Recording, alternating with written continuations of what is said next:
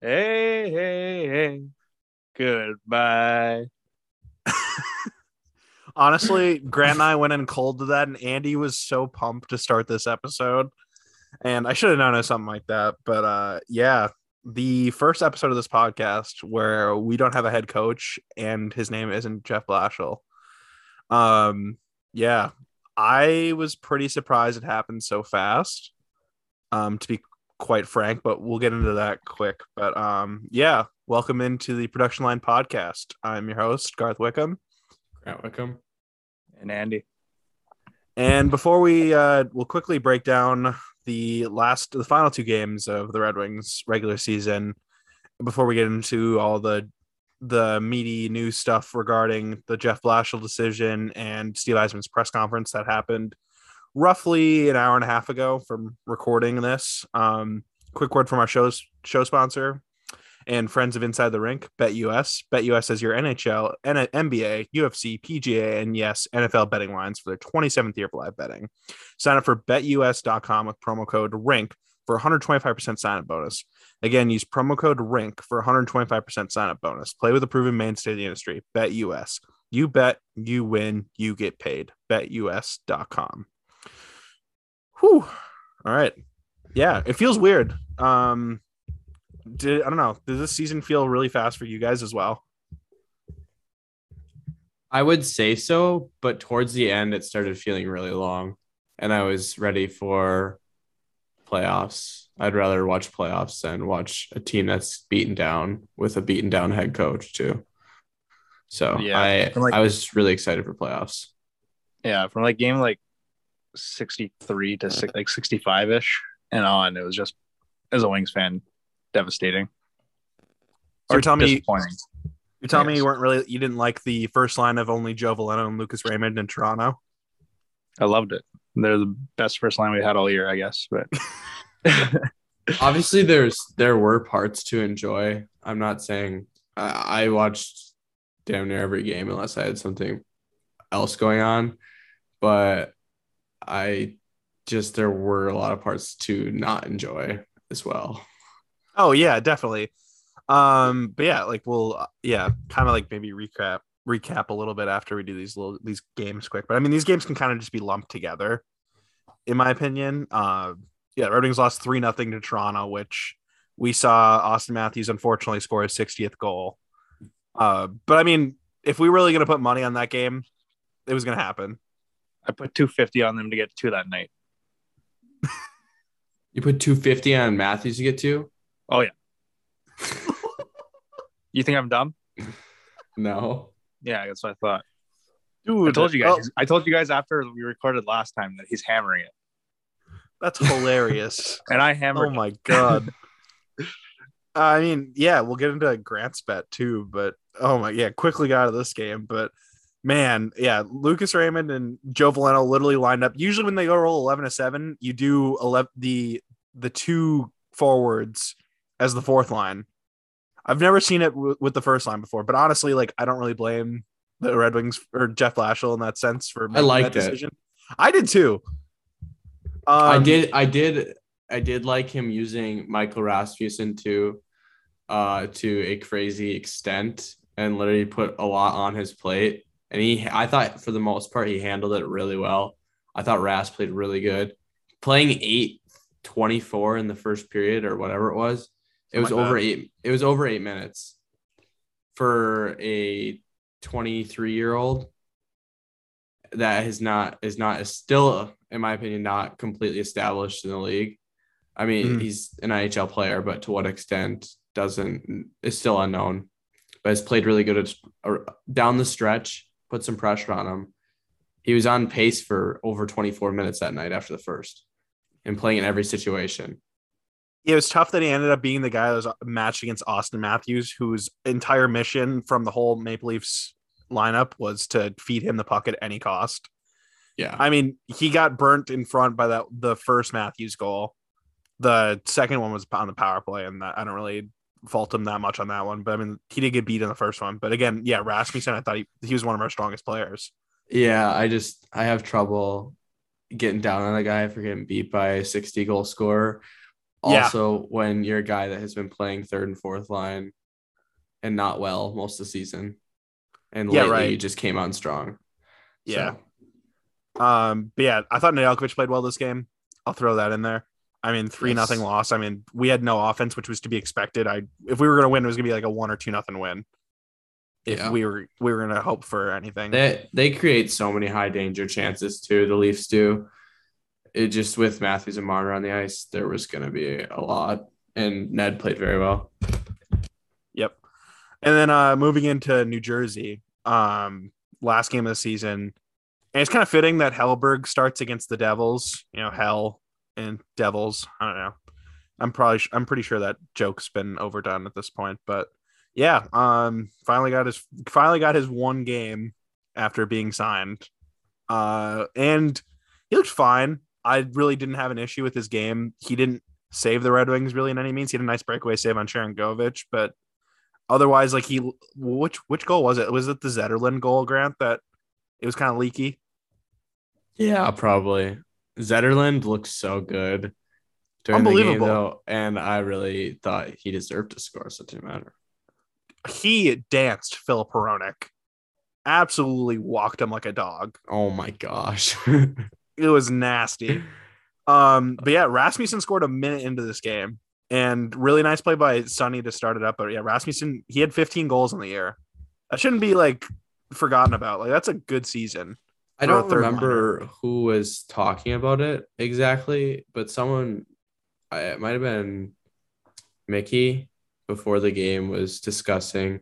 I don't know who exactly it was, but someone was talking about how Rasmussen's been more amped to cut to the middle and sh- like use his body than uh, years past.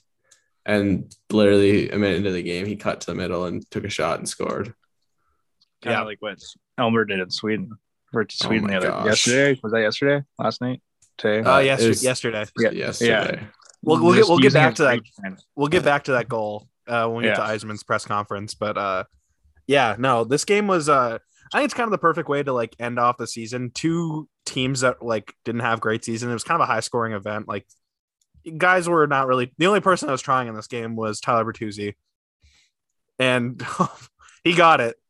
He got it. He Oh worked my- for that thing. My favorite, my favorite clip, like I only saw at first was Bertuzzi's reaction to missing, where he dropped to his knees and when he hit the post of the empty netter. I didn't realize Seider did the same thing.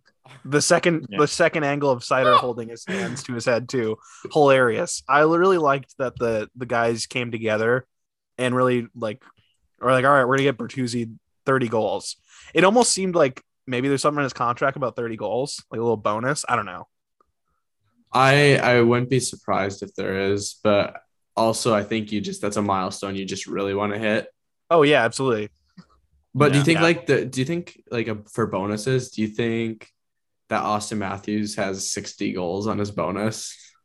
I'm sure he has like Like- 50 or something like that. Yeah, but would you think there was like a 60 one in there? Oh man, I don't know. That'd be insane. but, but you got to think about it. Bonuses too. Like the Leafs would be really stupid to put that in because like you have to worry about overages and stuff for the Yeah. cap. Yeah. Yeah. I don't think the way the Leafs structure their contracts and stuff, it's all signing bonuses. That's it. Yeah, I think that's the only bonus they hit. Their rookie contracts. yeah. Like- those are all bo- th- those have bonuses within them. But that's like how the CBA works. Is like rookies get to have bonuses in their contracts. Yeah. I think they, most of the CB, or at least- at least I think so, anyways, from what it sounds like, is most like after your entry level deal, you just have like a signing bonus. That's it. No Yeah. really performance bonus. But Yeah. uh I mean he's paid well enough anyways as it is. No, I, I was yeah. Bertuzzi was pretty jacked. Like that's the biggest celebration I've seen for an empty net goal in a while. It's pretty funny. Um, well, you Yeah, also like- got to think in like negotiations for like future contracts. Oh yeah, It's it's a big it's a big thing to say you're a 20 goal scorer. Let, like, let alone thirty. Yeah, like 20 goal scorer in the NHL. Like, um, you always hear the story of like Jimmy Hayes when he uh, had he had like 19 with 20 games left or something like that, and Yeah. he missed like three or four empty nets, and like he didn't get the 20. He's like, holy shit. He's like, I'm going to get paid this year, and then never gonna end up getting the 20. But like 30 goals, that's it's gonna be big time. Yeah, for sure. Um, I also liked with this game that we got to see Seider. You got to see like Seider's like true. How do I say like like not greatness is like an over exaggeration, but kind of. So he makes a really he makes kind of a dumb error, which is kind of a rarity for him, where he kind of just throws it up to the wall to the point, and it gets turned over, and it ultimately leads to Dawson Mercer's goal.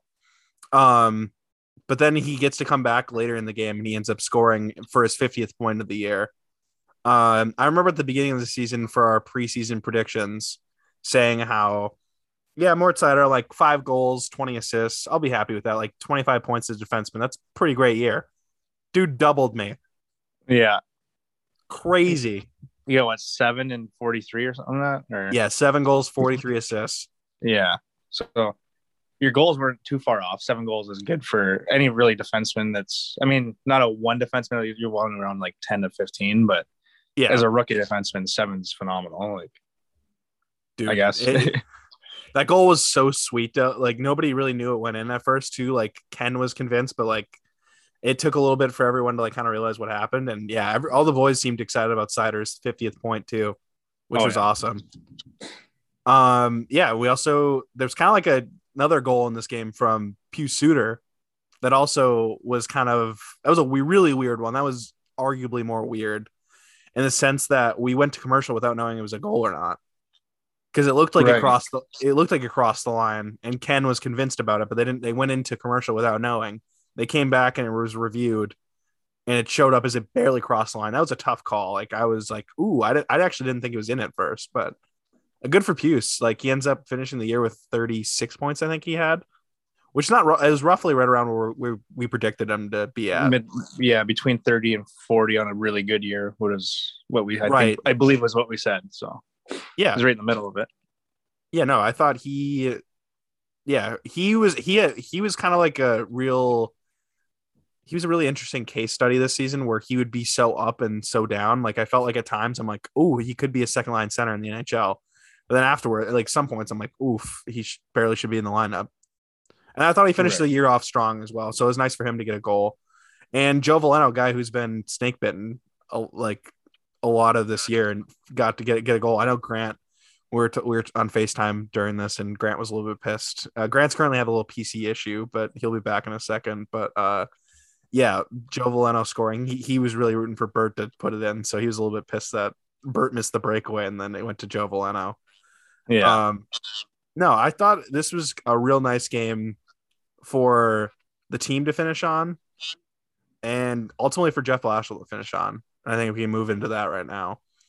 I don't know about you. I don't know if you caught um, the press conferences leading up to like this last game, but it seemed like Jeff Blashill was at peace that he was done.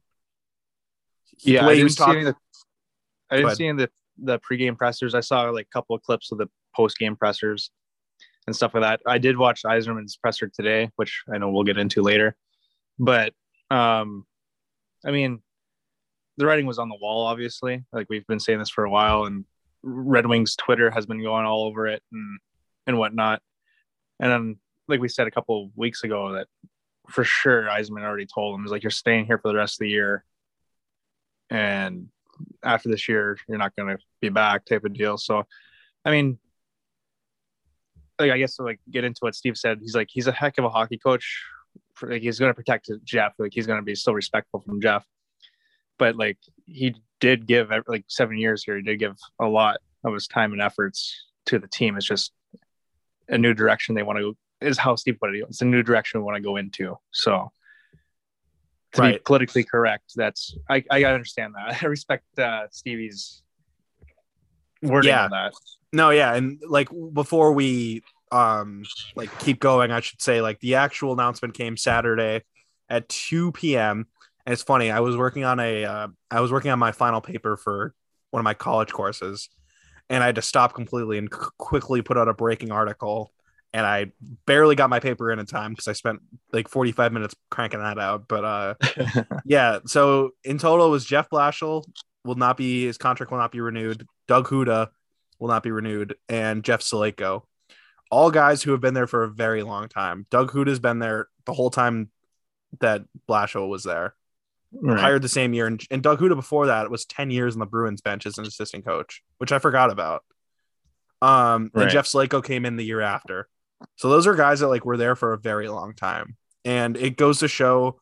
And I wanted to like point this out, like how good of people they were.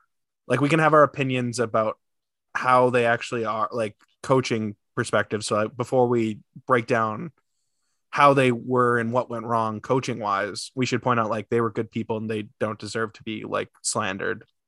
In that sense, we're not talking about the people in this. We're talking about strictly the position. yeah the, how the team was playing in front of them or for them and then how they were kind of running the team but no as people like you said it perfectly like they were wonderful people and Right. other than probably like certain players that didn't dis- or that didn't have an agreement and certain views of their role within the lineup and stuff like that when it comes to the day-to-day things as a as a human being like you said they're they're good people so Yeah, and I do appreciate um so as we keep going on about Blashill, I do appreciate that. Like, I was expecting it to be a quick, like it was less than 24 hours, and we found out about Blashill's positioning. But also, you think about it, Blashill's going to the World Championships to be an assistant coach for Team USA, and it gives him an opportunity to showcase himself to potentially get future work, right? Instead Right. of Yzerman leaving him in limbo for I don't know, potentially a couple weeks, whatever. Right? That's just that that less amount of time for him to interview and get his name out there from his agent or himself personally. Um, so I do I do appreciate that from Yzerman. That I think that's uh I think Jeff Blashill did say during the week that didn't talk about his future, but it seemed to me as he in his press conferences, like the way he talked about the team and stuff, it seemed like he knew. Um, because like all season he did not make bold claims about like the rookies and stuff. They're saying, yeah, they're developing, whatever. The last press conference before the game, the pregame, he says, yes, Moritz Seider is the clear cut Calder favorite, and Lu- Lucas Raymond should be second. And I thought that was pretty telling. I'm like, that's really out there, and that was a very pointed answer, which Blashill never really gave. No, especially, I mean, even under like uh, Kenny's regime, but even especially under like Stevie's regime, like coaches don't. I mean, and even Steve, like you saw his press conference today. I saw a good clip of it. Like he, he, he flat out at one point just said he's like, "I'm giving you an answer without actually giving you answers." If you guys can tell, like everything's tight knit there. Oh my god, he's so much fun to like listen to. Because I go, I, I went into that like not expecting like information about the coaches, but like I was looking for myself for updates on prospects, and it entertains me how he actually answers questions, and he's so like very political with what he answers, as giving non-answers almost. And he's very Um, polite about it. Like he knows. Oh, yeah, no, he's not- their job. Yeah, he's not a jerk about it by any means. I'm not. I'm not trying No. to point him out in that way, but like No, exactly. Um, yeah, Jeff Blashill, obviously. So he was the, I mean, that's kind of well known at this point. He was the second longest tenured head coach in the NHL, only behind his buddy Jon Cooper. Um, yeah, and he's been with the organ. He w- had been with the organization since 2011. Whether that be as the assistant to Mike Babcock for one year or in Grand Rapids, Right. and anyone saying like I hated like in Facebook groups, I was I kept seeing way overdue, like should have happened five years ago. I don't really agree with that, and I like how Yzerman made a point to say that he took a t- he took over a team that wasn't very good, right. and I would have argued that last year would have been the right time to make that decision to move on as the team was improving, but it would have been hard. It's a hard sell because the team improved so much defensively. wasn't really great offensively, but there was obviously a system in place that the team was building off of. Right. I I disagree with you there. I think that this is the perfect time to make a change. I think last year would have been rushed. I think there were so many improvements towards the end of the season that we're really hopeful and looking forward to. As in this next year, he was about to get talent that he wasn't he hadn't seen in his years in Detroit, except for his first year. This is the first year he was going to be bringing in talent, actually and have a legitimate possible core, right? You had pieces like Vrana that he didn't get to see with Larkin and stuff last year. There was the hundred, there was the certainty of Seider being there. There was the uncertainty about Raymond, but these are all guys that came over, and this is the first time that he was going to have a good group of skilled guys. Not saying that they're good enough to compete against the best of the best, but they were competently skilled guys. Yeah, no, and I agree, and that's what kind of what um Yzerman kind of alluded to in his press conference because he was asked a question directly.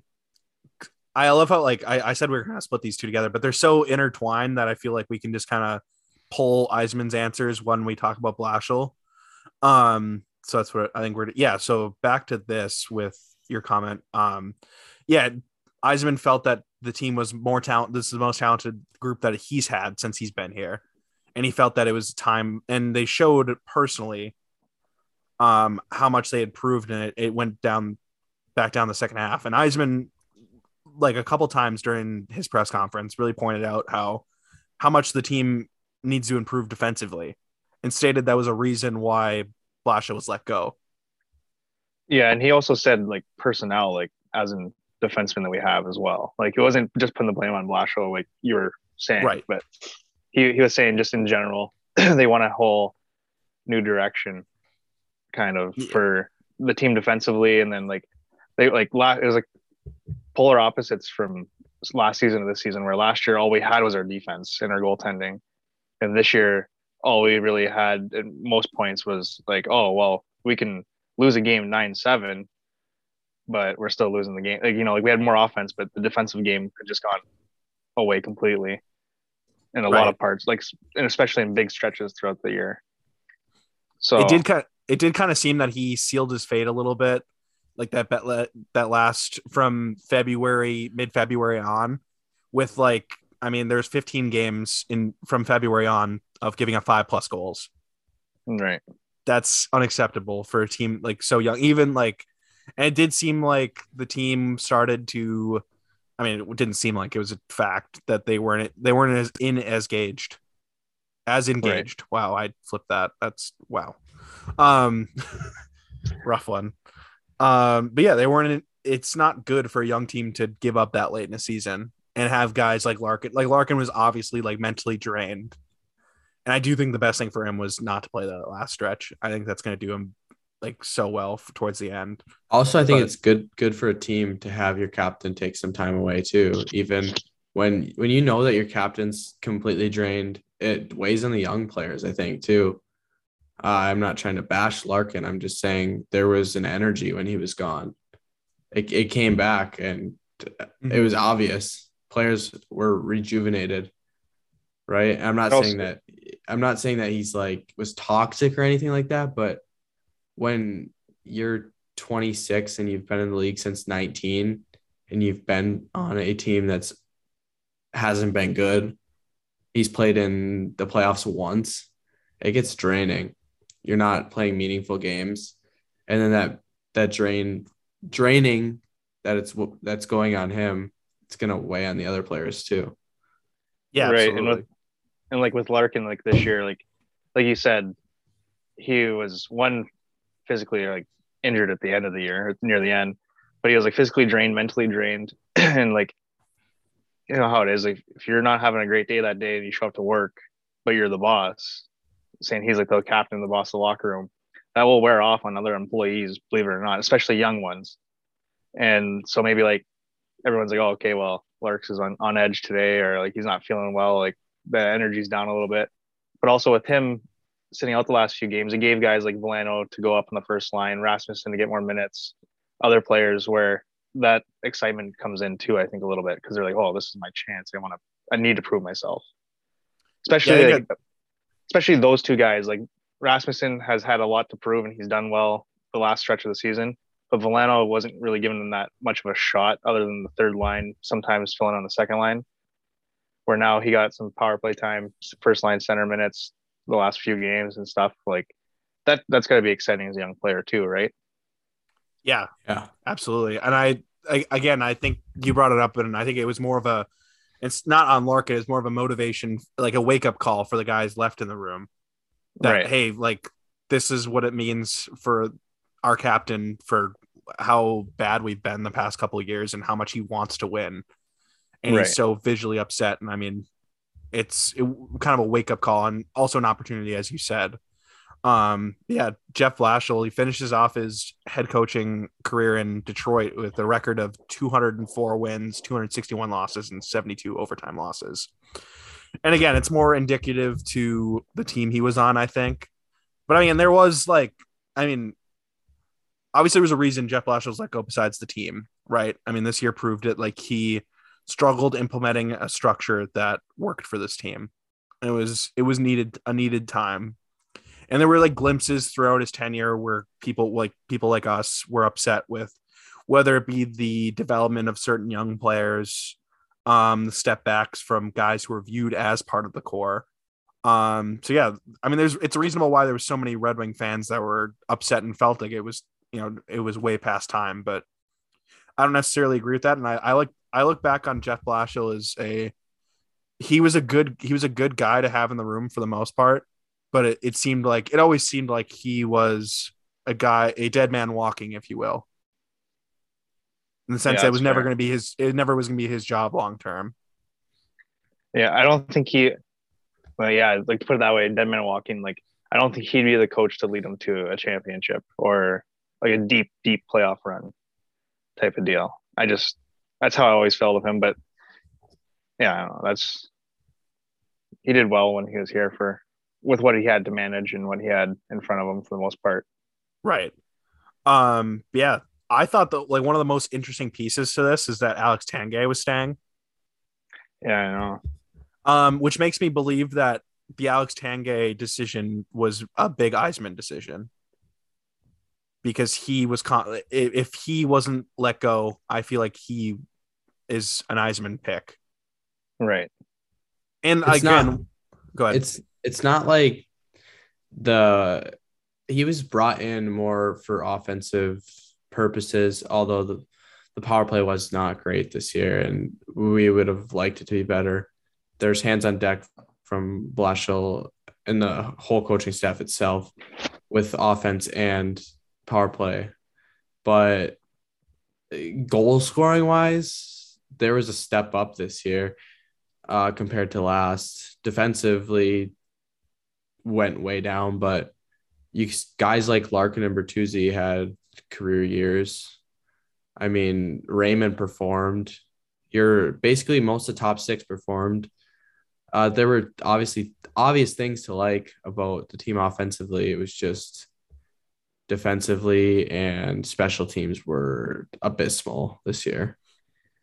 One, one other, yeah, very true. But one other thing I want to add too is it's very rare that an NHL team will clean slate like a whole coaching staff and like those two guys um, have been there. Well, I guess three with the goalie coach too. Have been there for the longest.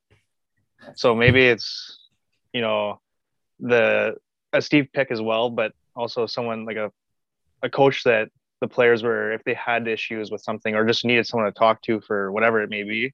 Maybe Tanguay was the guy that they would kind of lean towards because uh, you know just approachable or whatnot.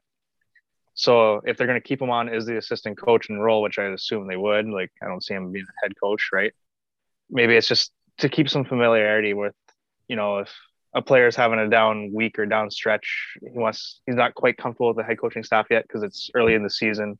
It's still a familiar face to go talk to and just have a conversation with, whether it's hockey related, life related, or whatever, right?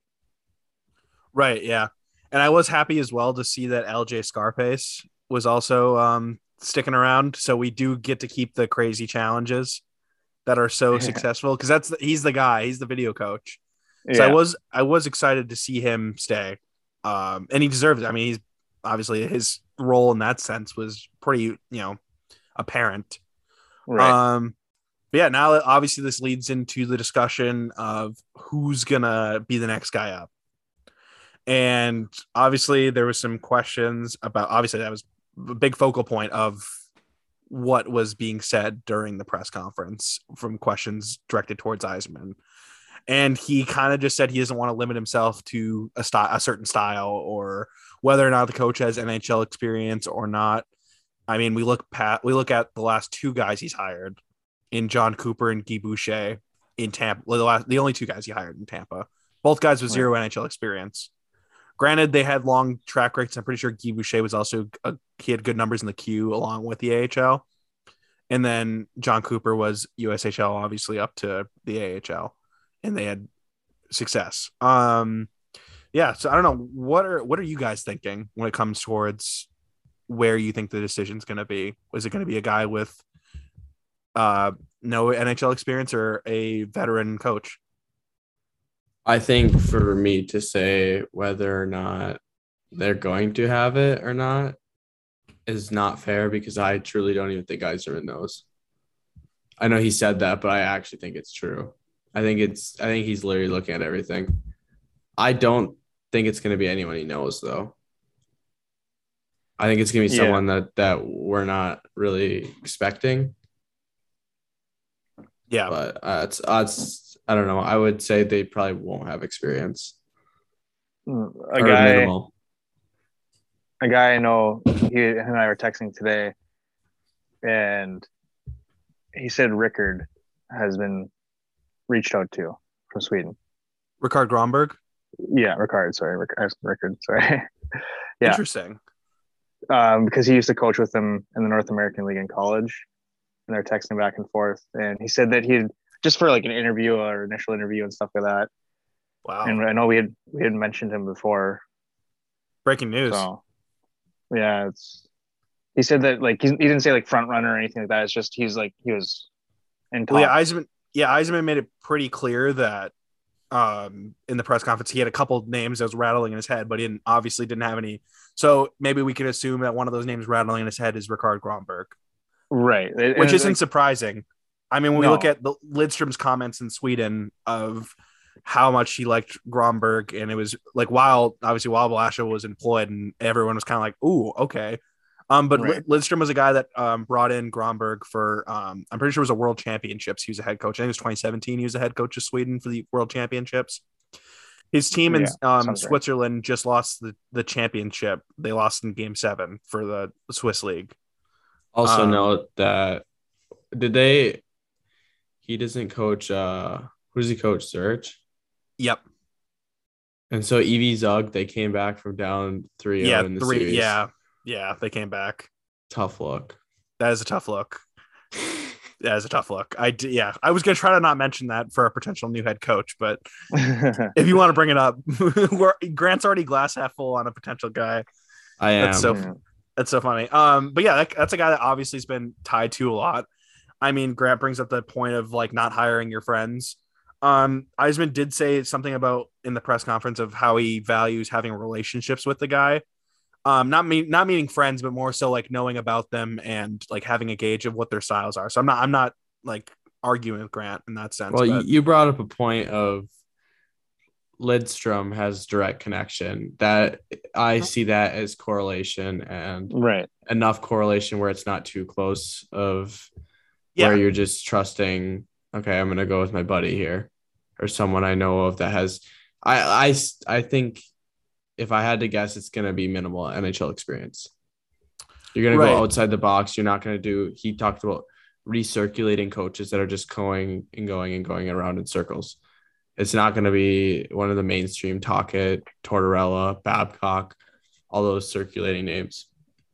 Well, Yeah. and in this case, it's not just your buddy that you're getting good reference to; it's the perfect human being. So, I'm I'm talking like yeah, I know, I know what when you I mean. say I'm just when saying. I say buddy, I mean more of the coach, not like Oh, oh. Lids, Lidstrom's a perfect reference, right? right? He yeah. has references that he's talking to. It's not just going to be direct him from who he knows. He's going to be reaching out to other people that he trusts. Right. Well, that's what I Right. thought You meant you're just like, oh, you're asking your buddy about this guy. I was like, well, it's not Yeah. just your buddy; it's, it's the perfect human being. that's what I thought you were getting at. Sorry. And right, and No. obviously this come this comes up after like two of like the biggest um candidates for the job are guys that Yzerman know, knows personally and, is friends with. That's why Grant brings it up. Uh, obviously, with Red Wings land, two of the hot names are Lane Lambert or um, Sergei Fedorov.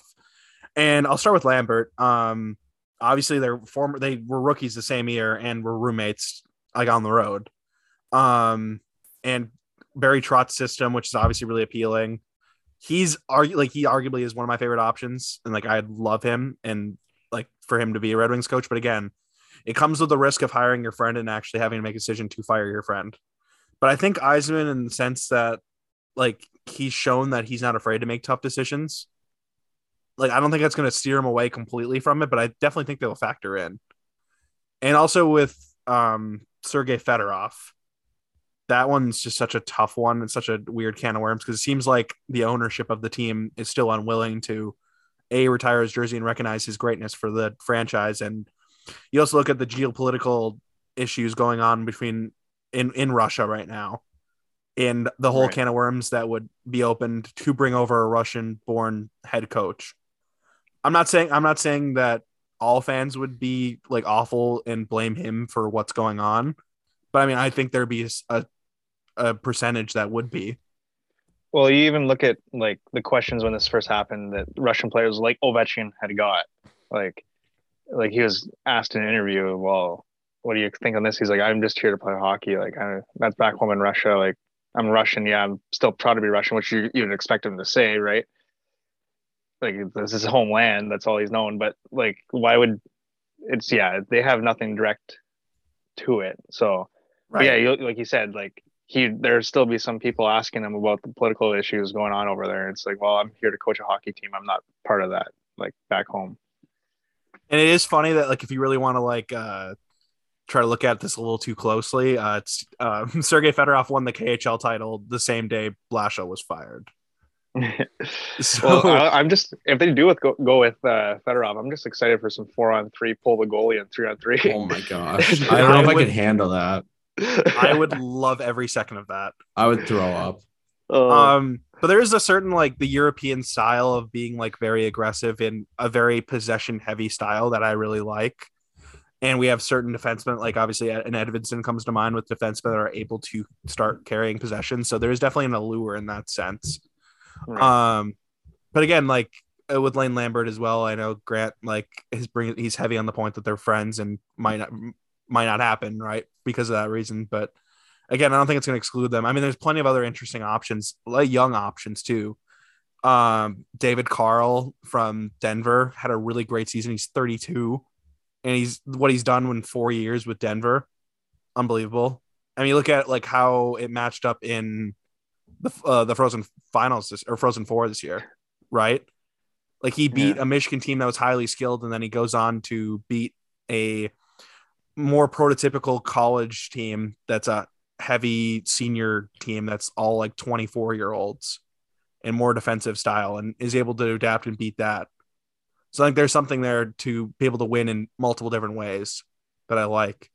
And Benoit Benoit Groulx is another guy that's been thrown around. A guy that was he's the head coach of Syracuse in the AHL, and he was brought in when Yzerman was was there. So he would know about that. Um, Ryan Warsofsky in Chicago is an interesting name as well for the AHL. I mean, yeah, like we keep going on. Obviously, there's more European options too. I mean, you look at Cam Abbott, who is the guy who's the head coach of Rögle with Moritz Seider and William Wallinder, who took huge steps under his under his watch. Um, obviously, it's it. Um, uh, wrong. It's Roger Rönnberg. That's his name, right? For Frolunda's head coach. Yep. Yeah, he's another name that would be in- an interesting look. Like, I like the idea of the Red Wings having such ties to Europe that there are a bunch of outside possibilities. And if there ever is going to be a European head coach again in the NHL, I think the Red Wings are a decent opportunity for that, which I like. it's it's weird because like every time there's a coach vacancy, coaching vacancy in the NHL, your pool is like directed down to like five max, five maybe the odd like six guy that he's like, oh, you're going to interview him just to get like a viewpoint on how things he would change, but you're not actually going to even consider him. Where the Wings could have like ten to twelve different options, or like with coaches, like obviously six or seven probably like all right, we're considering this guy, but like they can go through like 12, 13 different interviews. And it's Right. kind of rare because you never know what direction Steve wants to go. Does he want to go young, North American, old, you know, like where or European, like or you know, AHL coach, no NHL experience, no pro hockey experience at all. There's a lot of a lot of avenues that can be taken where it's not your traditional coaching vacancy, free agency type of deal for like other NHL teams experience, really. Right. I do. I do want to point this out that a lot of these names came from uh, Max Bultman's article of the Athletic. Um, that was a really good read. I recommend anyone listening, if you haven't read it already, go read it. Um, he also had a follow up article with like how the next head coach should be supported and put in a role to succeed. That would mean like improving the team and putting the coach in a better position to succeed instead of staying Hmm. stagnant and where you could ultimately lead to another situation, which I think Yzerman knows that. I don't think he's going to go in with, and he he said it in his press conference that there will be changes. Yeah, that's, that's I was just gonna say that. I'm gonna step in and say that. Like he kind of alluded to it where yes, they're moving on from Jeff and stuff like that, but also like there's gonna be a lot of should be a lot of change in a sense. They're gonna try to make a lot of change in the right areas. He basically said that he was going to trade Filip Hronek this offseason, and Grant's going to be really excited. Yeah, that's I don't know. I think don't know if he said that. He said, "I'm, he- I I'm think he working with it. He Grant." mumbled it. He's he said, "I'm working with Grant on figuring out what the best fit is to regain while It, trading it happened. Filip Hronek." He mumbled it. He mumbled it at like 35 13 in the interview if you watch it. yeah, Watch it he back. said, "As a Filip Hronek expert, Grant Wickham will be my resource Yeah. while looking for a trade." Oh man, yeah, that would be something. I, I'm obviously all for that, but no, he did not say that. Unfortunately, um, yeah, he didn't. I, he obviously didn't get into names and stuff. I really loved his quote about um free agency. That he has a huge, like, he has a long list of great players that'd be a good fit in Detroit, but he just doesn't know if they're ultimately going to be available. I did love that. Like, he's just being so funny. He's like, "Yeah, well, I'll sign a guy if it's gonna, you know, if he's available, and wants to come here." He's Yeah. just so matter of fact with the press, and I, I love it. It's so funny. He's not being a He's- jerk either. It's just like he's entertaining. Yeah, he's like kind of like give like going like the roundabout answer. He's giving you an answer without saying anything. He's giving you like he's like, yeah, obviously if like a guy wants to sign here, I'm gonna sign him, but like, is he available? And he even said he's like every free agency there's like four or five main guys they want to target. And he's like, well, then you go to talk to them and they've already signed somewhere else or they've already had a deal, an extension or something like that. He's like, oh well. And this is he's off the kind of off base a little bit, but I do want to bring up about Blashill. That's that I love about him as a person off off ice, technically, I guess. What with the media and how good he is with taking questions and taking heat. I mean, like for example, the game in Toronto the other week, all the questions were just circulating around everything Toronto. I mean, it was him and Moritz that had the interviews, and every question to Moritz was about Auston Matthews and how good of a player Auston Matthews is. And that's the same thing with, I don't know, any media that Blashill has to go through. It's just all negative, just about, and what he's doing. And he's been nothing but, I feel, in the interviews, he's never ripping on them and stuff. He's just good to him. No, I, I agree completely. That's a good point. Um, that how well he was and kind. Like he was not a mean person at all. Like he was a good dude, and it should be. And I, I think he will get another job in the NHL, whether that be on an assistant bench, like as, as an assistant on the bench, or the head coaching vacancy. I mean, there's gonna be a lot in the NHL this year with all the uh, interim head coaches. Um, yeah, I mean, there's plenty of other things to take away from Yzerman. Obviously, Yzerman says a lot without really saying what he is thinking, which is kind of the allure of the general manager, and I I like that in our general manager. Um, again, like he credited Jeff Blashill for leading this team to make to make it so this team wasn't a quote unquote complete shit show. yeah. I like that quote. That was funny. Um, yeah, like really exciting things that he brought up were along the lines of the prospects. I mean, he got questioned about Berggren and how strong of a season he had, and he really liked that the areas they were requesting him to get better in that he did, and willingness to learn, and how he's going to go to the World Championships and hopefully make the team. Or is he already on the roster? I can't I don't remember. For World, I can't remember. World, World Championships, excuse me. Yeah, I can't Um, remember, but yeah either way it doesn't like but he did say that uh, he does have a chance to make the roster next year which is nice to hear. And Edvinsson he said he was optimistic that Edvinsson will make the nhl next year which i thought was a little bit telling. Not that it's surprising like i do think Edvinsson and he was comparing Edvinsson to Seider's year in the shl and i mean that's all what all we've been doing as well because that's what we have to base it off of Comparing, but also noticing the differences because they are right. not similar players. He did say that. Yes, I'm not Yeah. saying he was going off that completely, but he did mention how different stylistically they were. Yeah, they are very different. Yeah. but no, similar he- scenario in the sense of making the jump. yes. At a yeah, no, similar yeah. age, yes. Yeah. Yep. Right. Yeah. And the guy he did seem the most excited about was Elmer Soderblom. Yeah, I he mean, was he went- pumped. He basically he's like after he like pumped him up for about two minutes, he's like, Oh yeah, I didn't want to overhype him. Steve, Steve, what did you just do, man? He talked about how cool his his the goal that Andy was referencing early on in the podcast about the Bobby the Bobby Orr esque finish that he had, where he just basically put a stick around the goalie with his long reach. Um, but I mean, his impact's been crazy. And he he ran into his agent in Germany at the U18s, which I find funny. I feel like Yzerman just like bumped into him on purpose and trying to get him off guard, just negotiate a contract on the spot. Sign him right now. Yeah, he's just like I just find it funny like you just ran into him at the I mean granted Yeah. I'm sure he represents players at the tournament, but like still I, I think I just think Yeah. it's funny how he how worded it as if like it's just you're running into a buddy at the coffee shop after work or something. Yeah. It's a it's a coincidence. It's, oh, yeah, okay. yeah. okay, Steve. Mm, Yeah. Sure. Hey and that Jimmy, I haven't seen you since high school. How have you been? yeah, and that phone and that phone call that he was late to the press conference with. Mm. Yeah. Yeah, I love Oh. how he mentioned that. Yeah. Like you just can't to tell get me everyone just thinking. Yeah, he's just doing that to get everybody thinking. Yeah. There's no way you're not just gonna say, "Yeah, what what do you want for dinner, Steve? yeah, Steve. Yeah, Steve, meanwhile, he was just taking a piss. Hey, He's can like, you grab gotta- Chinese on the way home?" Steve, I told you to put the dishes away, and what'd you do? you left him. Yeah, no, Steve, it's why not- is one crumb on fork the counter. Yeah. Oh man, I just yeah, it was so funny to me. Like he he, do- he totally did that to like mess with people, which I find hilarious. Um, yeah, I, I love the points about Elmer. I mean, both sides want an entry level contract, which I mean, there was no worry from any of us that he wasn't going to get an entry level contract. Um, and he mentioned that he wants Elmer, Viro, and Johansson all in North America next year. And I I, I did appreciate that uh, Viro was brought up. He did say he had a good season because that's a guy I really like, and I think he has a chance to make the NHL, even for being a third round pick. He's a guy that is not under the spotlight like the Swedish guys. No, Uh, it's a it's a league that's very unwatched and unknown. In my opinion, the Liiga is pretty unknown.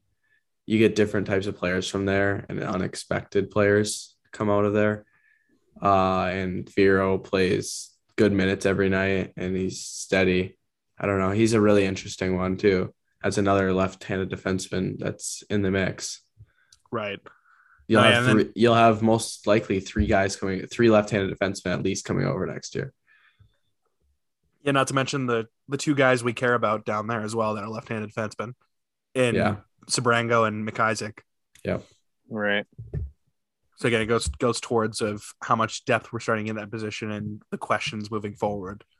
Um, he did say he talked to Nedeljkovic in his uh, as a a meeting, um, you know, an exit meeting as he was going over to World Championships, and they both agreed that he had an up and down season. But Yzerman did say like part of that's due to the team, which I did appreciate, and he thought Alex was good at times and wasn't at times, which was it's true and I, I hope moving forward and he did mention like approaching free agency and goal um to get Nedeljkovic some help um I know that Magnus Hellberg did say in his presser after his one and only game that he'd like to come back to Detroit.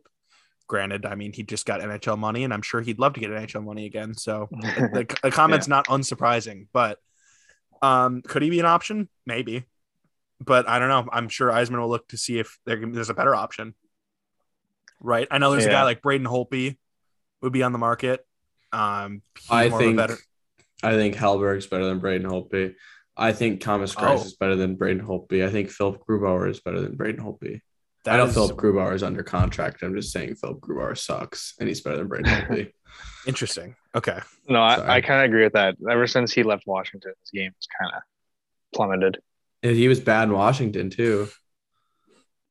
Sorry, I'm getting way off basis, but I think yeah, I don't want him. I was just throwing on an I was throwing on a veteran name for Yeah. for example versus like actually being like us or the Red Wings being interested in him. Yeah, I just threw I, a name. I kind of just wanted just- to bash your name. Sorry. yeah, you yeah, I wow, got aggressive. Okay. Back on track here. Um anyway, he address he he said he wants to address in many different positions. And like immediately when I think forwards, like I think of Bryan Rust, but that's just me. Michigan guy likely to sign, maybe. I don't know. Um, that can be that's a whole nother topic for later on and for you know off-season content. But um I did like that he brought up that the team is taking steps forward and he named Michael Rasmussen specifically on guys, young players moving up the lineup. And I thought that was really like that was the only guy that I caught that he said on a forward standpoint. So obviously Yzerman's really pleased with the steps that Rasmussen took towards the end of the season, which I think it's great. Yeah, he had a good what I'd say twenty ish game stretch at the end there. Yeah. Where he's like where he, maybe not like phenomenal every night or whatever, but consistently getting better and better. Yeah. Right around the trade, right around the so? trade, right around the trade deadline and on. Like he was one of the few Yeah. players that actually kept kept up and improved. Right. As Yeah. that rough stretch really set in. Yeah. Um, yeah, I thought there were some funny lines at the end where uh said he he hasn't asked Chris Chris Ilitch about the checkbook yet, which I thought that was kind of funny. Um, and but obviously Ilitch has full they have he has the full support of the Ilitch family, and I wouldn't you know obviously that doesn't surprise me. As Right. they seem very patient in this rebuild, where a lot of ownership that you'll hear along the, around the league, like at Philadelphia, let's say, where the ownership is very antsy and want to rush things. And Yzerman did say like he feels he makes his worst decisions when he's rushed and does not want to be rushed by anything, which I yeah, which should be telling a little bit that he's he did say he's not going to force any trades this summer. That if it happens, it happens. So I, Right. I maybe we should maybe not expect a Filip Hronek trade, but I mean I would love to talk about it. That that to me screamed Filip Hronek's gone. that, that- yeah, that's says it all, all over it. right, right yeah um yeah i took a lot from that i mean took a lot from the press conference i mean we can look i kind of glazed over some of the more so his coaching philosophy how he you know doesn't want to rush the search he wants to have a guy by the draft that was after that was after he, he was asked initially and said yeah you know some it's not gonna be tomorrow and it will be before the uh, training camp i love that answer Mhm. um, yeah, but he wants to keep his all of his options open, whether it be a veteran guy or a guy with no experience. I, I do lean to say that it's probably a guy with less experience. Um, yeah, but I think it's gonna be a, a lengthy search. I mean, granted, he's got to get head coach first, and then he's got to get another assistant, if not two. Right, Well, and a goalie coach, right? goalie coach too. I mean, yeah, forget about that too. How how Um, soon do you think interviews like do you think interviews have already started today? No, Or yes, you don't think so? I think they'll happen within the next couple of weeks. Um, I wouldn't he, be I wouldn't be surprised if there's one. he blatantly said like in the he was he's busy finishing up other stuff with the players themselves right now. I mean, he mentioned with talking with unrestricted free agents as well, and basically he said he basically said everything but the names of Marc Staal and Sam Gagner in that sense, with guys with families that will be, you know, he basically giving him an answer like, "Wait to hear from me as I fi- figure out some things, or I'll let you go." Right. So I, Right. that screams because he's like guys that have been in the situation before, which was Sam Gagner and Marc Staal. Marc Staal was he happened a few days before free agency opened up. I'm pretty sure last year, and then Sam Gagner was pretty quickly after the season ended. If I if I if my memory is doing me right, I'm pretty sure that's how that went. So Yeah, I, I wouldn't sounds be surprised to hear answers on one of those guys if they do get re-signed. I mean, I'm all aboard the Sam Gagner train coming back. I thought he really proved his worth down the stretch as well as a guy who performed when the team wasn't necessarily doing as good, especially in like a leadership role. Marc Staal is a guy I kind of pause on if we really want to improve this defense. I don't think he's here. I like Marc Staal, but I don't know if there's room on the roster for him. Could be a special teams coach. Yes and no. I agree and disagree. I think Sam Gagner has value. Uh, but I don't know down down the lineup, you have a lot of play forwards under contract. If you're looking to improve them forward, something's got to happen and give. Right. Yeah, absolutely. And that a lot of it stems from guys playing too high up in the lineup. Like Adam Erne should never play above a fourth line. No. He shows nothing above that. And if he's on the team next year and he's in a higher role than the fourth line, I'm upset. With Marc Staal, you have one left-handed defenseman going into next year. I think Marc Staal, if you're going to sign Marc Staal, he's got to be a guy that you're signing right before the end of free agency. And the season starts. You put him on on hold because I don't think there's going to be a big need or want for him, and he's probably going to want to stay in Detroit. And if you can upgrade those two spots, right? One one being Edvinsson, right? You're gonna have Edvinsson and Walman going into next year. Who's your next spot? Can you really upgrade that much over Marc Staal Yeah. going into next Yeah. year? It'd be interesting. That is interesting, the like, question. even even signing him to a PTO going to training camp, like to see, you know, bring in a couple guys to see what you have, and then sign Staal to a PTO, see how Uh, he's. I like that too. That's a good idea Yeah, too. that's always I that's mean- always an option. Yeah, there was the interesting name that Grant and I talked about quickly. I mean, he- he can be a guy that we spend more time on in the like more so in the offseason, but just to quickly mention Jeff Petry. I know he's a right-handed defenseman, but I mean, if That you move out, eh, let's Goes say to the right Hronek, side. Yep. Yeah. and that helps out your defensive core in a role. 'cause, I mean, you see Jeff Petry how much he's improved under a different coach. He's not cooked, Right. and he blatantly he's blatantly said that he his preference is to be either in Detroit or Dallas. Now it's Engels that said that, right? Eric Engels from Montreal for Sportsnet. Yep. Yep. And he's obviously tied like he reports on the the Habs. He's he's well he's in the know. And it doesn't surprise me. His wife's from Houston, so you get the Texas connection. And then obviously Jeff Petry's ties to Detroit are well known. Right. I should obviously mention that Jordan Oesterle is also under contract, but he should not. He won't be playing the, the top six. He's an eighth defenseman. Yeah, seventh. I only eighth. want him. Yeah, I, I want him in only an injury. I he's not a guy that I want in the. And uh, granted, he's fine like when he's in, but again, he's a seventh defenseman. Like he's not making an impact. To be, I don't want guys that are just spot fillers, which is what we've had the past couple of years. Which is what he is. Yes, like, exactly. Yeah. a warm body. That's what he is. That's Uh, why he was signed. Yeah, exactly. No, no, I, I I understand completely what the signing was, but I'm just yeah. Um, I am super excited to see how this coaching search works. I mean, there's so many different names that like I personally want the Red Wings to do, and it's never gonna, it's not gonna be even one of them. Uh, for sure, it's not. I mean, that's fine. Yzerman's a lot smarter than I am, and we should we should just be along for the ride and wait it out. Uh, we have the time, and uh, I would expect things. I would guess somewhere around late May, like a month from now, maybe. We really hear something, You think maybe that later. early? maybe even a little bit later. I don't Yeah, think I you're gonna hear anything till it's uh over. Yeah, I mean, well, when's when's the draft? I forgot. So I should have said more mid June because I thought the draft was in was in uh June again, but it's it's Ju- it's second week of July. Okay. yeah. I'm just saying, I don't think you'll hear anything until he actually hires someone. Yep. When's free No, agency I- I- then this year? Free agency is gonna be like the week after. I don't know the exact date. So it's gonna be like the end. of- So like second or Near third the- week will be draft, and then Yeah, near the end end of near the the end of. July. I don't know the exact date, Yeah. but it's gonna be somewhere around there. It's supposed to be. It's gonna like a. It's gonna a shorter off season this summer because it's gonna start. The season's gonna start uh, normally, but Regular. obviously everything's pushed back from playoffs. Um, yeah, obviously these changes come into the organization. I mean, it's tough when anyone loses their jobs, especially guys that are so well liked. But I mean, it was time, and we should be excited as Red Wing fans. We're allowed to be. This is a exciting time. Finally, Yzerman gets his true choice of his guy. I mean, Blashill, he did he did rehire Blashill, so I mean, he was his guy for that second part. But this is like a clean slate that Yzerman gets to choose how he's going to mold.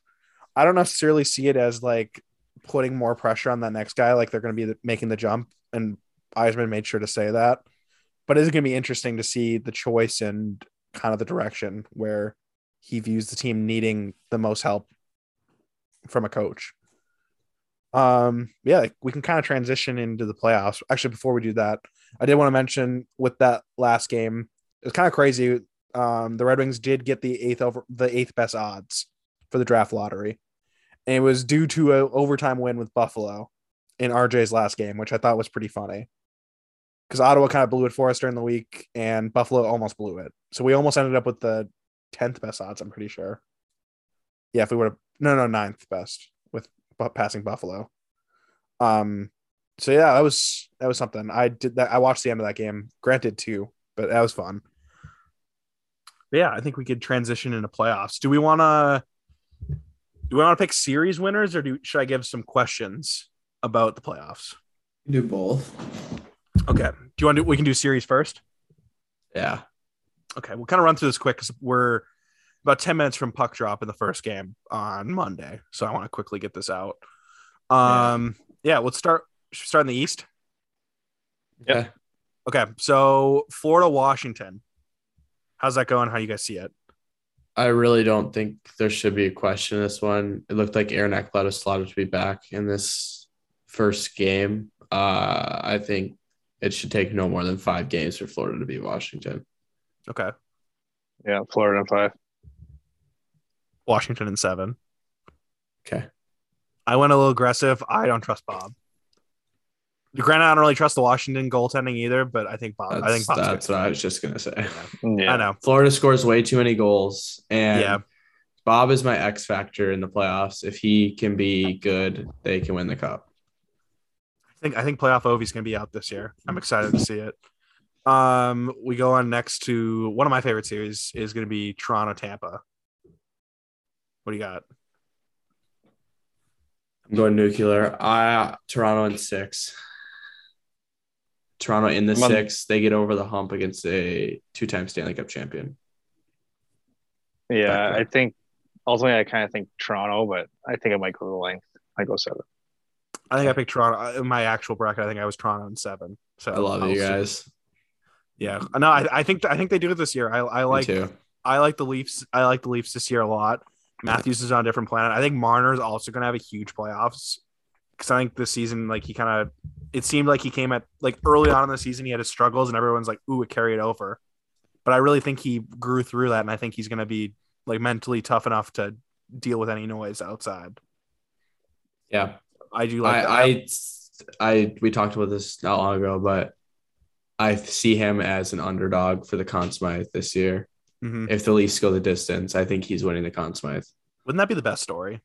It would That'd be be awesome. Best. But I I, like just Mitch don't want to see. Toronto fans happy. No, I know, and that sucks. But, But I do I do like Mitch Marner a lot. I like Mitch Marner. Yes. Um, Hurricanes Bruins.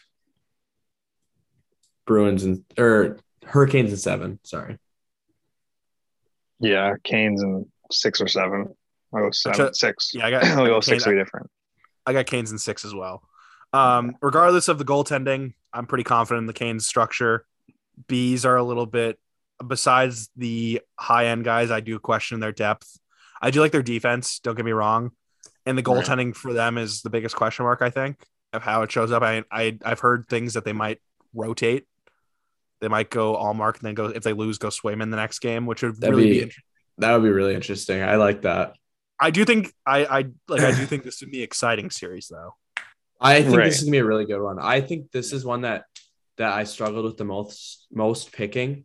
This in the St. Louis series, Mhm. but I do think the Canes are the better team. yeah, Deeper. Me too. Yeah, they're. I think they're better in every position as well. Um, yeah, finishing up the East, uh, New York, Pittsburgh. I've got Pittsburgh in six. I I think Shesterkin chokes. I don't like the Rangers at all. I've been the biggest hater of the Rangers the whole season. Uh, everyone has New York in this series. Uh, you can't. I have trouble betting against Sid and Gino and all those guys after I've faded them all season too. And now they're without Jari, and I'm right on their wagon, so they're probably gonna lose. But I got Pittsburgh in six. Yeah, the the Jari one kind of veered my opinion and my initial thought, but I still think Pittsburgh in seven. Nice. I got Pitt, I got Pitt in six too. oh Yeah. my gosh, guys! dude, I I like the Pens. I do. Like, I think they're a good team. Uh, the Rickard Rakell edition was nice. I do like him there. Sid's a beast in the playoffs too, and after losing the first round last year, I don't think he's doing it again. Right. Especially he, Well, he, also, he like- ma- I saw a press conference that he said like this is a chance of like the last time that him, Malkin, and Letang are all on the same team. I think it's gonna mean Mhm. something to him. Letang's for better me- Adam Fox. Sorry, that was, For, that's for me, I grew up a Jeff grew up a Jeff Carter fan, so like he's at what three C right now. Okay, Randy. That is a Randy Wickham answer right there. Hey, hey, I've been a Jeff Carter fan since like 03, boys, when he was in the Soo. He's the That's reason why I wore awesome. number That's seven for the longest time. I do like Yeah. Jeff Carter a lot. Jeff Carter's a really good player. Um, Yeah. moving to moving to the West. Keep her moving along. Um, we'll go with. I'm trying to pick the the higher seeds. I'm trying to remember them. So uh, Colorado versus it is Nashville at this point. Yes. Uh, my dark horse was gonna be in this playoffs was gonna be Nashville if they were gonna play Calgary. I was gonna predict them to beat Calgary if Juuse Saros was playing. Juuse Saros is now nah, no longer with us. May he rest in peace. I'm super sad because he's like my favorite goalie in the league to watch, and now I think Colorado wins in four games. Sorry, Nashville. Yeah, Colorado in like five. Yeah, I picked Colorado in five as well. I mean, I just can't see them winning a game with Dave Rittich in that. dude, they have Dave to play Rittich- Ingram. He is They a have to play save. per- he has a save percentage on the season with an eight eight six. That's worse than Thomas Greiss. You're playing against. Never mind, Colorado. No, I think no. one game in Nashville. I think Nashville takes one home game. Ma- the Yep, I fans agree. steal it. Yeah, the bridge. Yeah, the bridge Yeah. down. I, I, I like. I like that pick. I, I'm, I I'm with you. That. Um, That's the only reason was why. crazy. Calgary versus Dallas. Um, I made two Calgary different in two. brackets. I got I made two different brackets here, and I went totally different on both of them. Okay. I had Calgary in f- six in one of them, and I had Dallas in seven in the other one. For the sake of this podcast, I'm gonna go Dallas in seven for Ooh. the excitement. I Nice. hate this Calgary Flames team. It's gonna be two of the best first lines in hockey going against each other. Then Dallas is literally falls off a bridge after that. But you got Luke Glendening and Vladislav Namestnikov on the team, That's and true. arguably a top five defenseman, and Miro Heiskanen, not He's great. arguably probably top five. And then you have John Klingberg, who's sick, uh, not defensively, but he's filthy. He's fun Uh, offensively. Also, Jake Oettinger is really, really good. But I, I hate Dallas. I just hate Calgary even more. So Wow. Dallas and seven. I got Calgary in six, but I, I think Markstrom's just is just gonna outperform any goaltender that Dallas has. I got Calgary in five. For the exact reason Grant named that Dallas has nothing after their first line. I'm pretty confident in Calgary's lines behind their top line. well, Not you to don't mention- believe in Jamie Benn and Tyler second. He doesn't like to go down, if you know what I'm saying. Jamie Benn doesn't like to go down. I don't get it. Can you explain it to me? Venn diagram. Uh, I will not. I- I'll explain it after the show. Um, Okay. but yeah, Calgary, Chris Tanev, great. I like Chris Tanev. He's one of the best defensive defensemen in the NHL, in my opinion. Yeah. Um, him and him and Hanifin have been really good this season. Um, I really like Rasmus Andersson as well. Um, and Jake Markstrom, great goalie too. Um, yeah, Calgary, Calgary in five. Um, then my pick for the most exciting series, uh, Wild Blues.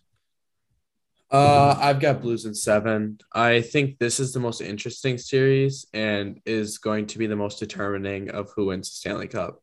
As much of a hot take as that seems, I am 70% sure that the Stanley Cup winner is going to be coming from the West. I think it's either Minnesota or Colorado. I think if Minnesota beats St. Louis, Colorado is going to struggle with Minnesota heavily and that could determine a loss. St. Louis gets mopped by Colorado all the time, and I think Colorado will breeze through them. But St. Louis is such a tough matchup for Minnesota. And I think St. Louis takes that one, and I think that will help Colorado. Yep. Is Binnington their predicted starter? Husso. No, Husso. Yeah. I mean, either way, it's kind of a toss up. I don't know. I, I don't really know who I'm picking, but I think it goes the full length. I think that one goes seven.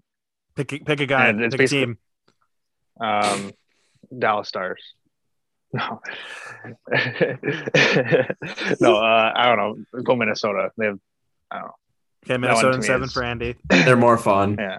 I'm going St. Yeah. Louis in six. I love it. I I I'm on the Minnesota uh, the Minnesota the St. Louis train. Uh, Robert Thomas is my guy. He is so good. Um, Jordan Kyrou is great. Vladimir Tarasenko has been great. They have nine 20 goal scorers, man. Cool. One line gets shut down. Guess what? We have two others. Yeah, I mean, you can argue the same for Minnesota though. One line gets shut down. Here comes Freddie, J- Johnny Gaudreau's brother, Freddie Gaudreau, Matt Boldy, and Kevin, the Swiss man, Fiala. And then That's that true. line gets shut down, and then the Goon line comes out and hammers everybody. That Yeah. line gets shut down. Nick Deslauriers's dropping the mitts and beating the snot out of you. It's gonna be a fun And- series. Marcus Foligno had what 23 on the year. Yeah. Yeah, no, he's a good. No, no, I'm not like discrediting Minnesota No, by yeah. any means. I'm just saying St. Louis had like arguably the best scoring depth from a forward prescrip- perspective in the whole NHL. This should be the yeah, best series. they did. Yeah. this will be yeah exciting. And the last What- one, What was it? 113 points for Minnesota, 109 for St. Louis. it, dude, the playoff structure is honestly the dumbest thing. it is. Like, I mean, look at Maple Leafs in Tampa Bay as well. Yeah. yeah, It's it's, ridiculous. It's they need to go back to one to eight for conference. Yep. no, no, go one through 16. Ooh, that'd be fun. I fun. love as well. that. I love that one. Yeah, Nuclear. one We can get it. We can get it in an off season talk, but uh, yeah, last one. Uh, LA versus Edmonton. Edmonton in five. five Edmonton, I got especially Edmonton. without In, Doughty and I got Edmonton in seven. I think LA is I- going to be interesting. I could see this one go. I just don't like them without Doughty, like Andy said. Oh yeah, Yeah. that's Edmonton has been rock, a rock lately, and Mike Smith is back. As much as I hate on Mike Smith, uh, the energy with Ben and the whole like that story's awesome. fan base circulating around them, energy flowing. I think Leon's going to be a monster. I think Leon's going to be an X factor here, even if Yeah. David gets shut down. I think he's going to have a series. Yeah. Also, our One boy quick note- yeah. one quick note about LA. Um, you guys obviously saw it, but I thought it was pretty sweet what they did for Brown, giving him oh, what Kopitar actually handed over the C to Mhm. Brown. It was his idea um, for his last home game of the regular season.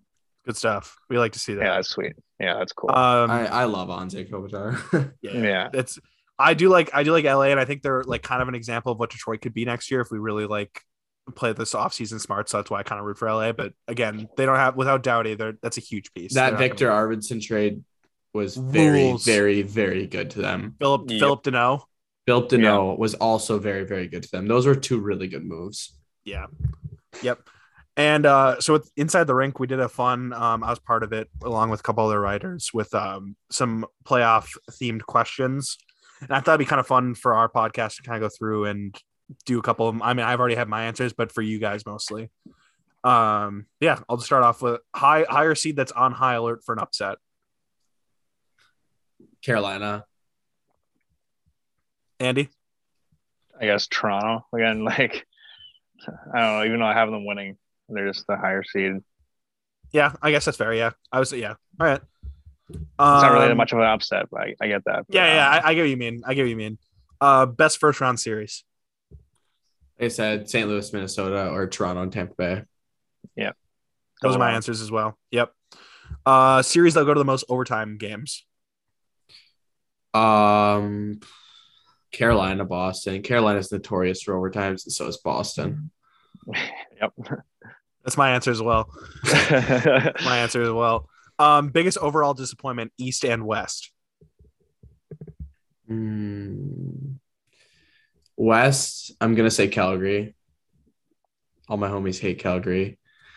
Uh, for the East, I don't. I think this division or this. Heck, I'm gonna go with the Rangers. The Rangers are gonna lose to Pittsburgh. Everyone's gonna be disappointed. I just don't see there being. It's hard to be a disappointment in the East. All the teams are so good. Maybe Florida, if your theory comes true, because I do think there's a possibility that they do lose to Washington or they lose in the second round. Mhm. I Yeah, really think yes. this is the year that the Leafs show out, whether it's just make it to the second round or something else. I think they go to the conference finals this year. Yep. Andy? So yeah, Calgary same, and then Grant at the end there. Still exactly what I was gonna say. Florida because Washington just couldn't squeak one out here. I got uh instead I got the Panthers as well, but I got Minnesota for the West. With all the additions they made with Billy Guerin and the cap, how they're going to be next year, they lose. That's a tough one. It is, Yeah, that's but they got screwed from matchup too, right? You Oh, I finished with agree- I agree. points. It's hard to But I be mean- a disappointment. That But it's still they're It's just how it disappointed is, in the sense- though. Yeah, they're gonna make they're gonna have to make so many cap adjustments next year. That's more so my point. Yeah, they Yeah. literally they finished above Calgary, didn't they? Uh, I think Yeah. so. Yeah, I think Calgary's So- 111 points. it's crazy how that works. Um, star who will underperform? Um, I'm sticking on the. I'd say Goodrow or Shesterkin, my two most hated teams right now. Andy, Uh, I'd say Shesterkin. Yeah, give me Kaprizov. I like that one that, too. I, he came to my mind, but Yeah, I don't know. a non-household name that will that will burst onto the scene. A non-household name.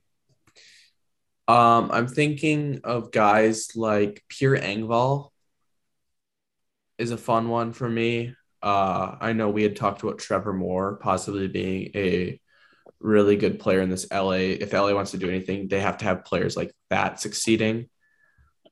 I'm also looking at guys like Alex Newhook.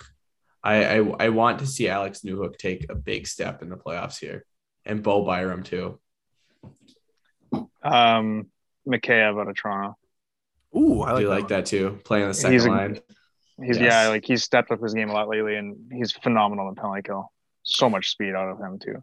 Give me Dylan Dubé for Calgary. Yeah.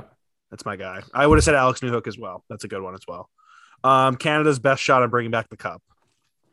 Toronto. Yeah. I'm gonna go Calgary. Um, sleeper team from each conference to make the finals. Uh, Boston and St. Louis. If St. Louis can somehow get past uh, Colorado, I think they're going to really struggle once they get to the second round. Yeah, St. Louis would be mine, and then out of the East is not really many. I guess like I don't know. No, but I have no clue in the East. Yeah, I guess go like Bruins. I have no clue. Yeah, Bruins. I guess. Yeah. Actually, I'm changing my West answer. I don't think there's any possible way St. Louis gets around Colorado. I'm going with Edmonton. I think Okay. Edmonton makes it past the first round and they're going to run to Calgary, Dallas. They clean house there and then they'll be in the conference finals already. So, Right. Um, yeah.